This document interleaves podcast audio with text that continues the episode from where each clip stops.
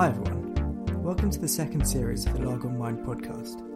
We've rushed this one through a bit to give you some content during these tricky times. In the first episode, we spoke to author, journalist, and political aide Alastair Campbell. In it, we talked about his experiences of depression whilst in Downing Street, mental health in the media, and much, much more. If you enjoyed the episode, please give us a rating and a review on iTunes.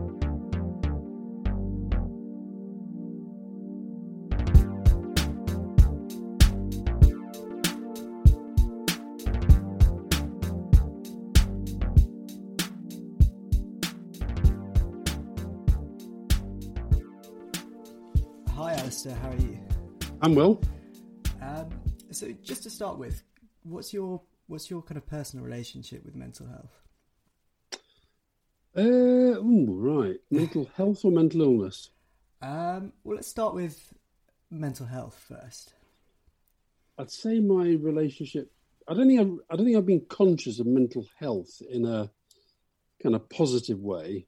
Um, probably until you know quite late on, really, because my my first experience of my first personal experience of serious mental ill health, which I think is when I first started to think about mental health, was when my brother was diagnosed with schizophrenia uh, when I was in my late teens and he was in his early twenties, um, and that's when I became, you know, really sort of very closely conscious in my own kind of circle of the fact that there were people who were broadly mentally well and people who were broadly mentally ill.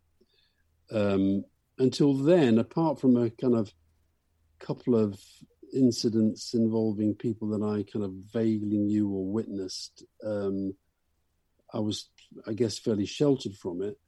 Um, and then I became aware of issues myself.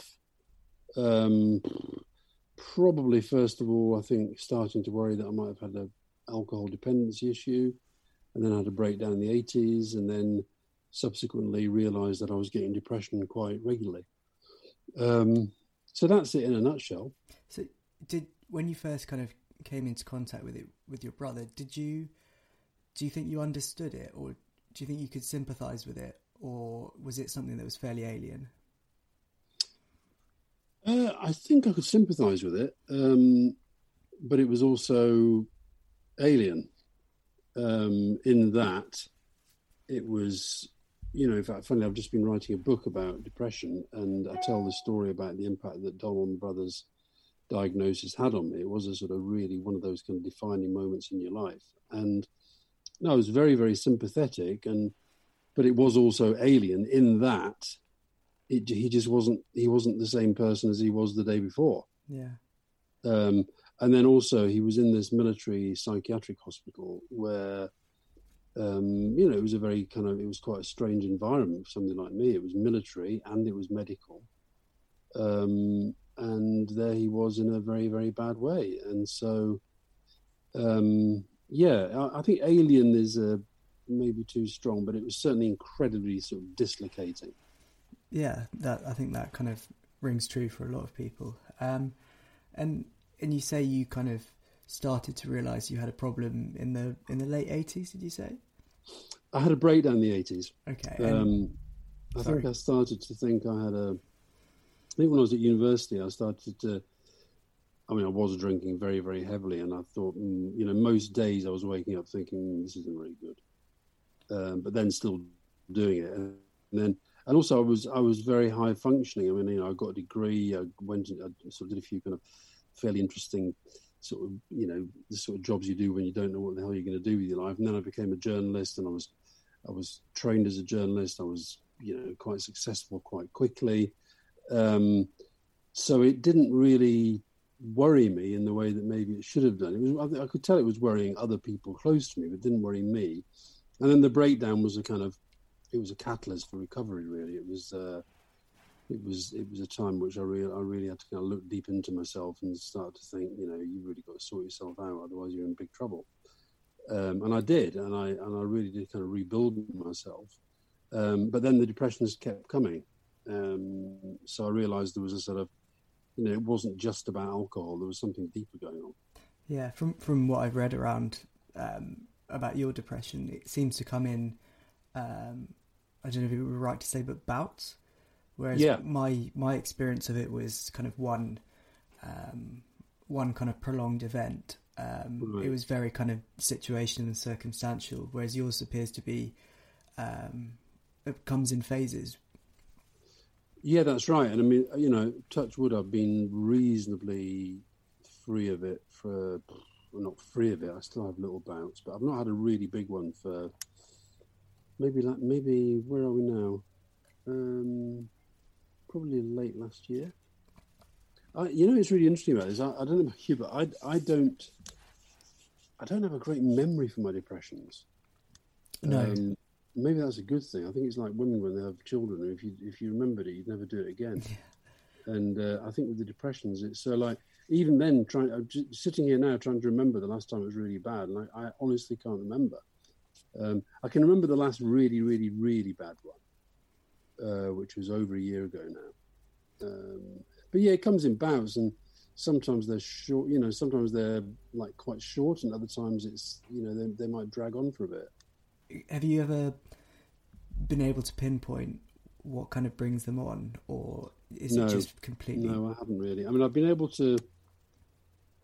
I think I've been able to rationalise them in a way that I can sort of, I can give myself reasons why I think they might have done. But no, I couldn't say it's a certain memory or it's a certain trigger um, or it's a certain uh, environment. Um, there's nothing I could say. Right, every time I do that or every time that gets done to me, it's going to trigger it. it, it I, I've never found the what that is. It, it feels almost random to me. There was a time in my life when I actually thought it was menstrual.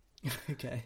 Uh, it was like it sort of seemed to come around roughly the same time of the month. But then when I actually sat down and worked, tried to work that out in detail, it was it was um, it was nonsense. Okay. Um, and so that But first- cyclical. I think maybe it was cyclical though. that It ca- it came in cycles. It was like, and it wasn't necessarily always the same time, but it was the same kind of. You know, I'd, I'd go through certain things like certain pressures, certain activities, and then at the end of it, I find the trigger point for the start of holidays is always a trigger point for me. I think that's quite a, a common thing. Um, Yeah. Because it kind of you you switch, you start to switch off, and then suddenly you realize actually how stressed or under pressure you've been. Mm, mm. And I think also it's that thing about, you know, you're looking forward to something, um, and then when it starts, you because you can't unwind, and you're still kind of your mind is in a different place, and it's meant to, you know, everybody's meant to be having a great time, and but are they? And then you start to, you know, you start to feel like you're just not part of the part of the family, and you you're getting a bit kind of edgy about that, and then before you know it, you're really spiraling. I mean, one two or three of my worst depressions have actually kicked off on holiday. Uh, That's really Um, and it's hard for your family as that because they think, you know, God, Yeah. he seems all right at work, then he comes out with us, and, it's, and you know, I've really worked at that. I mean, I've now kind of, I've got that kind of pretty much sorted. I think. yeah. I can I can point to a kind of similar thing. The the first kind of Christmas when I was really not very good. Mm. I was kind of I- I kind of sat there thinking, like, I know I'm meant to be enjoying this. I know this is meant to be the best day of the year, but it's not. And then you put that more pressure on yourself, like, why am I feeling like this when I should be feeling the most happy? You know that that the, that meant to be phrase is so important. Um, I've never enjoyed weddings. no, I don't know why. I've never got married, but I've never. I've I, you know, I've been to some weddings where I've had, I've enjoyed it, but I don't like the anticipation. I don't like the fuss. I don't like all the blah that goes on with it. But the main thing that I don't like is the fact that you're meant to be having a really good time Yeah, and Christmas does that for me. The only thing where I f- I can get into in lockstep with other people who are meant to be having a good time at the same time is football. okay, You know, at football matches I can get into it. Whereas if I go to even concerts, you know, if I go to a like you know, sort of, I love music, but I you know I never got into that kind of going to sort of you know pop concerts, rock concerts, and kind of getting really getting down with the crowd. I never did that because I just thought I'm not going to do it just because you're meant to be enjoying it. I want to kind of go and listen to the music, and if I enjoy it, I'll get into it, and if I don't, I won't. yeah. That's that's really interesting. I think I'm a big sports fan as well, um, and I think maybe something to do with you don't know the end result around um, a football match or if you go and watch cricket, but you kind of do with it, it's it's not within your control, I suppose. Um, yeah, maybe, maybe. But yeah, you have. Yeah, that, yeah, maybe it's that. Maybe it's like you've got. Because I think there is something about when you go, like to a wedding or a, a, party that you don't particularly want to go to, but you're sort of getting dragged along. Um, you want to be able to control your own environment, but you can't. And also, I quite enjoy conversations like this, right? But I really don't enjoy small talk conversations. I don't enjoy, you know, at the moment where if, if there's a group of people, I know we're not sort of having groups of people at the moment. If you had a group of people and like everybody would be having the same conversation, raising the same thing about coronavirus, that stuff gets does my head in. Um, and and that's part of this meant to be thing as well. Well, you're meant to be having those conversations because everybody's talking about it. But actually, I've been talking about it all day, and I don't want to talk about it when I go out. And, and so, I think it's that sense of trying to keep keep your own detachment, really. Yeah, and actually, touching on on football, what is do you can you see the power of um, something like football in particular to to help people with their mental health? Because there's some really good initiatives. I'm a I'm a Newcastle fan, right? And they've got an unbelievable foundation that does specifically work around mental health. But mm-hmm. football clubs seem to have, I don't know, especially actually recently, and I've noticed it a lot in the last week or so. They seem to have a real focus on doing stuff for the community, and a lot of them that are centered around men's mental health because it's just such a, a yeah. an easy way to get men. Well, interested. I did a I did a thing with um, with Mind. Was it two years ago now? And I think they're still there. The the the Mind logo is on every yeah. EF, EFL shirt, and I launched that with um, with Mind. At, um, it was at Aston Villa, and um, I think that yeah, I think most I think the clubs are getting better. Burnley's been got terrific sort of community stuff going on, uh, much better than Newcastle. uh, and we should have beaten you when it was. I went to the game at St James's Park. It was nil nil. We, we definitely were the better team. Yeah, I think uh, that's. No, I, I, can see how. The, yes, I can. I mean, I get an awful lot out of Burnley. Um, and it's not just about the football. It's about it's about the it's having something. There's always something to look forward to, yeah. whether it's a match, whether it's the next season, whether it's a transfer. I'm also incredibly blessed in that I've, you know, I'm I'm I, have become very friendly with a lot of people at the club at yeah. the moment. I mean, I I'm, speaking to Sean Dyche this morning. I speak regularly to the manager, uh, know some of the players really, really well. Um, you know, and that sort of gives you this kind of slightly. I feel I feel blessed in that, and also I've, I've become very friendly with some of the players that I watched when I was a kid. Mm. Um, and I think what it is, it gives me that sense of sort of it's a track through your life. That's the first mm. thing. Uh, some of my earliest memories of, of, football. I think the other thing is it's it's uh, you know my two sons who are both big football fans they know so much about the geography of Britain because they've yeah. been to so many away games. And, you know, I think it gives you that sense of. There's a guy called uh, Nigel Blackburn who comes from Dover. And it's a very unfortunate name for a Burnley fan, but there we are. And I yeah. have been seeing him at football matches around Britain all my life. Yeah.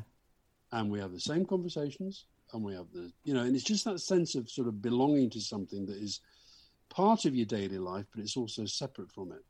And then, of course, the thing about the thing about the game itself, and you know, let's be honest, you follow Newcastle, and sometimes football is awful, right? Sometimes, yeah. Uh, but but when it's great, it's just fantastic, and you know, it's so yeah, I get a lot out of football, and and, and, and I think that the other sports, by the way, you mentioned cricket. Cricket and rugby league have been very good on mental health. Uh, yeah, I um, um, rugby league seems to be really pushed. I think uh, cricket. I I notice more because I play a lot of cricket and follow. Cricket. I don't really follow rugby league. Apart yeah. from that, I know that it's it's good on mental health. Um, that includes, by the way, there's some great stuff on mental health that the rugby league clubs do in Australia as well. They've got so I, I don't know what it is about rugby league because that is like you know that's as rough and tough and manly as it gets in sport, and yet they've they've they've sort of led the way in taking mental health seriously. I think. Yeah, and seeing as we're talking about sport, let's at the moment we're talking during the kind of uh, COVID nineteen times, and mm. there's not um, I think for a lot of people, they're struggling because their routine is based around, you know, going to Burnley and watching football, um, yeah. watching it on TV. How how have you been finding um, isolation has been for your own mental health? Um, it's been quite interesting actually. I've, I've, I mean, I did a blog the other day. Um, I don't know if you saw it. I did 20, yeah. 20 tips to guard against depression and anxiety in the era of self isolation. And I think, in a funny sort of way, somebody sent me an email yesterday saying that what's going on at the moment. She actually has um, schizophrenia, but she said this is an incredible leveler. Everybody's anxious at the moment. Yeah. Uh, not just people who are mentally ill. Yeah. And so I, I think that um, I've found it maybe easier than I thought it would, um, than I thought I would. I've been writing I mean, I always write a lot anyway. One of my tips was think in ink, and I do write all the time. I'm writing all the time different things, even whether it's a blog or a, a letter or a, uh, an argument or a strategy, or actually, I'm, I'm also working on a couple of books. So, writing is very important to me in terms of, you know, decluttering my brain. Um, I'm finding I'm, I'm just try, I'm trying to just sort of keep very energetic. Um, I'm still doing exercise every day. I think that's incredibly important if you're feeling a bit edgy. Um, so I'm, I'm I, the one thing that I've noticed that has really changed. It's completely playing havoc with my sleep.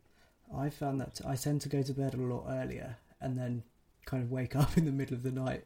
Well, I, will tell you, I've, I've developed a pattern at the moment. This partly again goes because you're not going out in the evening. So have dinner, sit down, start to watch a film, fall asleep at quarter past nine, wake, wake up at quarter to ten, go to bed.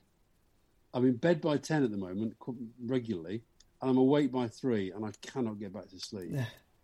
um, so that's the only sort of change I've noticed, really. I've, i feel very not depressed. Um, I'm probably less anxious than most of the people that I meet and speak to. Yeah, uh, that's that's interesting. Um, I think, and, and and and also, I have been. The other blog I wrote this week was about the kind of, you know, trying to see the positives in this, and or at least you know try and look on the bright side. And I mean, these are all related, really. But um, my asthma has improved. I get quite bad asthma sometimes, and that's improved. I think because of the lack of pollution, the falling pollution. I don't know if you've noticed this, but the birds. I know we're in sort of in spring now, and maybe this is just happening anyway. But I don't think I've ever noticed bird song as much as I have in the last few days. Yeah, I've I'm I'm quite lucky that I'm I'm staying in my uh, granddad's old house, and I could. He's got a reasonably nice garden, and I went out in it the other day just to kind of hit a golf ball around. And where I live, there are hundreds of uh, red kites. Okay. Saw like four red kites just circling above me, and out of nowhere, this deer just ran almost straight past me and jumped over the fence. And it was kind of one of those moments where you just pinch yourself and think, like, what has just happened? Like, yeah, it was brilliant. Yeah. Like, it, I, I well, find... we, we were, we were. The other thing I've been doing is I've become slightly obsessed, obsessed by trees recently, and I've been posting these pictures every day of my tree of the day. And we were, we were Fiona and I were walking on Hampstead Heath the other day, and we came across this. We just heard these parakeets and looked up, and it was just the most. Um, I filmed it. I put this on my social media. This, it was like it was the day when the sort of big social distancing thing was happening. Yeah, and it was just it just incredible to watch these two gr- birds. Are they the they green flew, ones that are around? Yeah, yeah, yeah. They, they flew towards each other and sort of kissed. and then, and then they sort of went away. They came back, and it was just sort of, I don't know, there was something sort of mesmeric about hearing them and watching them. And so I think you've got to, that whole sort of nature thing, and I think listening to music and reading more. I think people are sort of trying to get some positives out of this. Yeah, definitely. I've yeah, I've tried to do a couple of things, but brushing up on um, on languages, on, on kind of apps and things has been quite yeah. helpful for me. Um, and to kind of move it on to less jolly stuff, I suppose. How how do you feel how did you deal with when you did have low periods? How did you deal with that when you were kind of working in government and when you were kind of very much in the public eye? Not that you're not now. um, how did I deal with it? Um, or was it ever a barrier to you? I suppose taking a job or.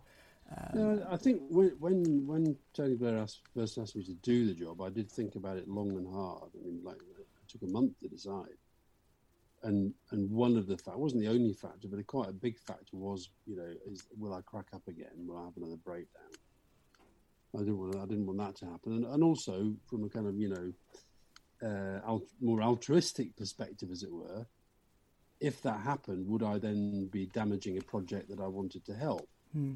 Um, and I did have some really, really bad spells. In fact, I was quite shocked when I was transcribing my diaries how often, even if I wasn't articulate, I quite, I quite often did say, woke up, felt like shit, yeah. woke up, felt really depressed.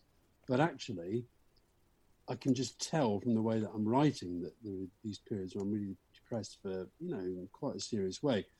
Now, I think the when you say how did I cope with it, I think in the main, particularly early on, I just did. I just sort of ploughed on I ploughed on. I, did, I wouldn't admit I had a problem to anybody, including myself.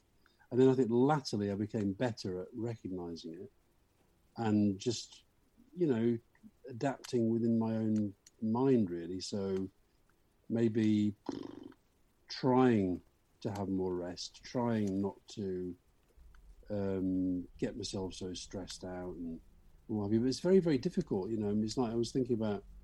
You know, you look at the, the government at the moment dealing with this pandemic. Um,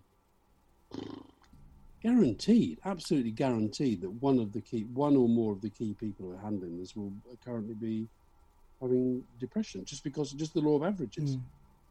Um, and it's hard. You know what it's like when you're, you know, you need really high energy to deal with the the time you have to commit, with the number of meetings you've got to have, with the phone calls you've got to make, the difficult conversations you've got to have, the, the amount of stuff you've got to read. It's like, you know, it's full on.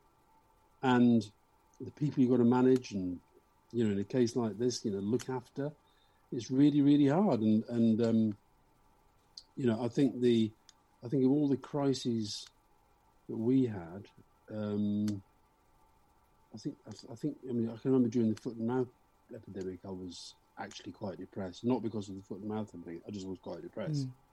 And it's sort of, it's like, you know, you know, it's like it's like run it. If you go for a run, and you run normally, yeah, it is, it is just about getting through it. And then, but la- later on, I became much better at telling people. So I would tell my PA, I would tell my number two, um, I would tell obviously uh, Fiona because in the early days I didn't tell Fiona at all. I would just sort of pretend there was nothing wrong, mm.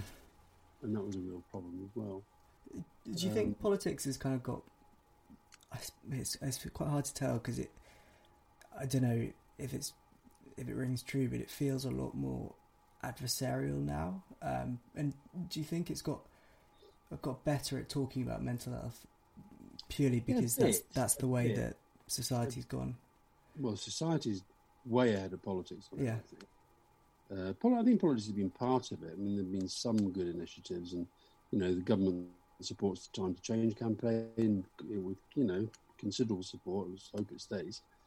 Um, but you know, there was a debate a couple of years, two, three years ago now, and there was a debate about mental health, and four MPs talked about their own personal experience. And people were going, "God, isn't it amazing?" MPs are talking about their own mental health problems. It's four out of six hundred and fifty. Mm. You know, and, and I mean, you know, I've got, I often say if I get asked to, um, you know, another panel where it's me, Ruby Wax, Stephen Fry, and Frank Bruno that are trying to get, you know, there's not that many of us who can do this stuff. Um, and so I think that, and also the other thing I say is about politics, it is a bit of a kind of laboratory for poor mental health. Yeah. You know, lot, um, long hours, money's not that great. I don't care what people say. The money's not. You're not, you're not going to get rich by becoming an MP. Lots of travel, I suppose, if you're an MP. For, well, separation for, from family or something like that. Um, most people think they could do their job better than you do it.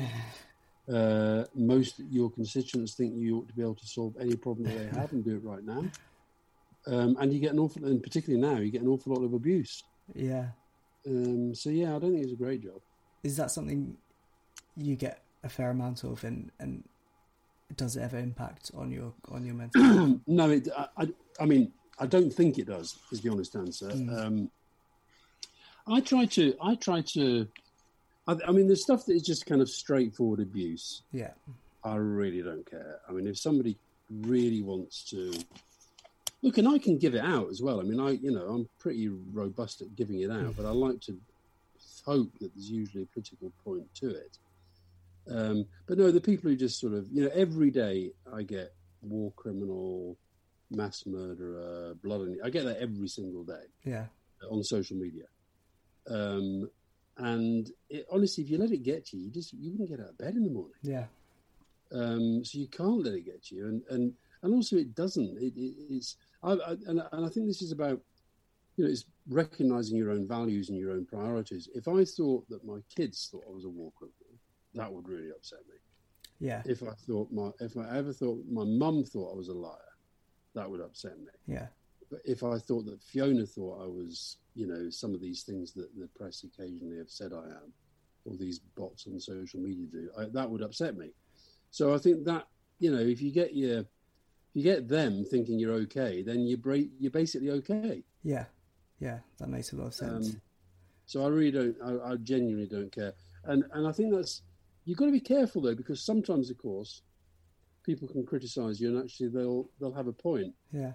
And if you just say no, I'm not going to listen to any of them. So I, I do, I do take, I do listen to some of the criticisms people make. Yeah, and that's. I'll, I'll give you a very good example today. Um, I put something out on Twitter. Um, when was it today? Yesterday, I put something out on Twitter um, because, and it's a classic thing where the person who said it, what I was retweeting, was saying basically what I think, and then somebody said to me, "Do you realise that guy's a vaccine, an anti-vaxxer?" right. So why why suddenly citing him as a great expert on epidemiology? I thought, "Oh, interesting." So I said, and actually, the guy who said that was one of my regular regular abusers. Okay. Right, and I so I said, "Thanks for pointing that out." I didn't realise I'll delete the tweet. Took him back, took him back a bit, I think. So you kind of mentioned it there that you do have to kind of um, I suppose, you know, look at things, kind of challenge your own kind of perspectives on things. And has that, I, I read your GQ column sometimes, and you've been able to interview people like people that you have disagreed with, so someone like George Osborne, or um, I suppose to a certain extent, someone like John McDonnell. Is it important for you that you are able to have those conversations and disagree with people, but do it kind of I suppose reasonably courteously and actually yeah, you know I mean, listen, listen, to their... I am I don't mind swearing I don't mind rough argument uh, I really you know I can put the boot in um, but I think that you know when I was a journalist on the Mirror I was I got very friendly with quite a lot of Tories and and it wasn't because you know they knew where I came from but I think they felt at least I wasn't sort of I wasn't going to make stories up about them I wasn't going to if they said something, I wasn't going to then go and say, no, actually, they said something else. Um, so I was very friendly with Alan Clark. There was a period when I was very friendly with David Davis. I was very friendly with Nick Soames. Um, you know, I, I, had people in in the government when there was Thatcher was prime minister that you know I was quite I wouldn't say close to. I wouldn't have gone on holiday with them, but I was, you know, certainly Tristan Garel Jones who died this week. I uh, regularly used to sort of talk to him, and it was on a very, very, very friendly basis. Mm. Um, and I think things like the, I was pleased with the interview with John McDonnell because he and I had had a really big fallout a few years ago on Question Time. We nearly came to blows afterwards. And of course, you know, getting expelled from the party and all that sort of mm. thing, which I think was ridiculous. But on the other hand, you know, that was his wing of the party, as it were, that was sort of celebrating it. So, yeah, I think you should be able to. I, I interviewed John Bercow recently for GQ, and he said that we've lost the art of disagreeing agreeably, and I think he's right about that. Yeah, definitely. And the kind of last thing I wanted to ask was about you said you, you worked at the Mirror and things, and, and you've been involved with journalism for quite a long time. How do you think? Do you think the way that that mental health is portrayed in the media is changing? You know, I was just reading back on. It was kind of a bit before my time, but the stuff the Sun wrote about Frank Bruno mm. on the front page. Do you think was Bruno locked up? Yeah. Do you think that's do you think that's actually changed, or do you think a lot of newspapers kind of like to pay lip service to it until another celebrity has some kind of illness, and then and then it's all fair game again. No, I think it has changed. Um, no, it's still not, in my view, where it should be, but it's definitely changed. Uh, and actually, that bonkers Bruno locked up front page was a bit of a turning point because I don't know if you remember, but they it was in the days when Newsnight used to hold the front pages up. I don't know if they still do. And um, it said Bonkers Bruno locked up, and there was such an immediate outcry that they changed it for the later later editions. It was Sad Frank in hospital. Okay, I never actually realised that. Yeah, yeah. So they knew, um, and you still get stuff. You still get the ones that really get my go to the ones who sort of say that you know the basic depression is a kind of lifestyle choice, and Mm. you know you've got to have a mental illness these days, otherwise you're not really a kind of proper. That stuff really gets on my wick. Um, and I think recently the whole thing about I think the Caroline Flack um, situation. I think a lot of that was there was some really really cruel stuff um, in the media. So it's definitely not it's far from perfect, but I think that, and I, I've got to say, we talked about some of the, the grief and the abuse that I get. I mean, I I've um, had all sorts of grief and abuse for all sorts of different issues, most of them political, but I found the media broadly incredibly supportive on the mental health agenda. That's really good. Mm. Yeah, just to just to wrap things up, we always ask what you do personally to safeguard your own mental health or to look after yourself. Um, I try and stay fit. Yeah. Um, I try and sleep. I try to eat well, as in healthily. Yeah. Uh, I exercise every day. I keep busy. Uh, I have to keep busy, obviously, to sort of, you know, well, at the moment I'm making no money, but that's in common with quite a lot of people. Uh, but, you know, to just keep, have a nice life. But also, I need to work. I need, I need to have meaningful activity Yeah. as well. That's kind of, you know, what I call changing the world. Um, I think friendship's incredibly important to me.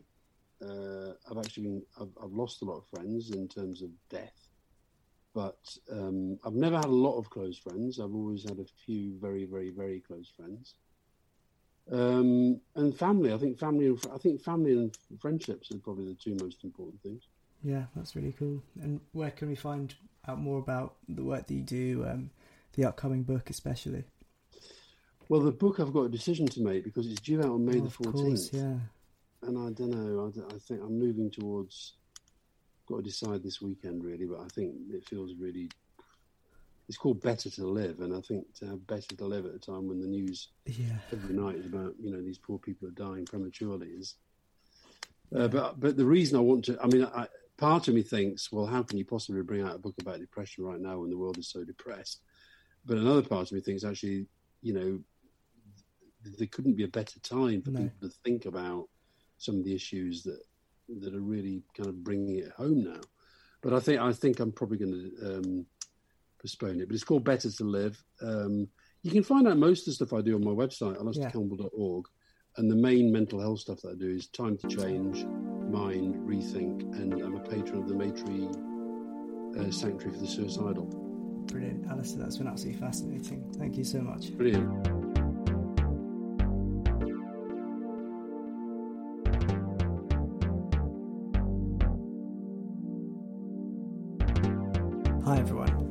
Really hope you enjoyed the episode.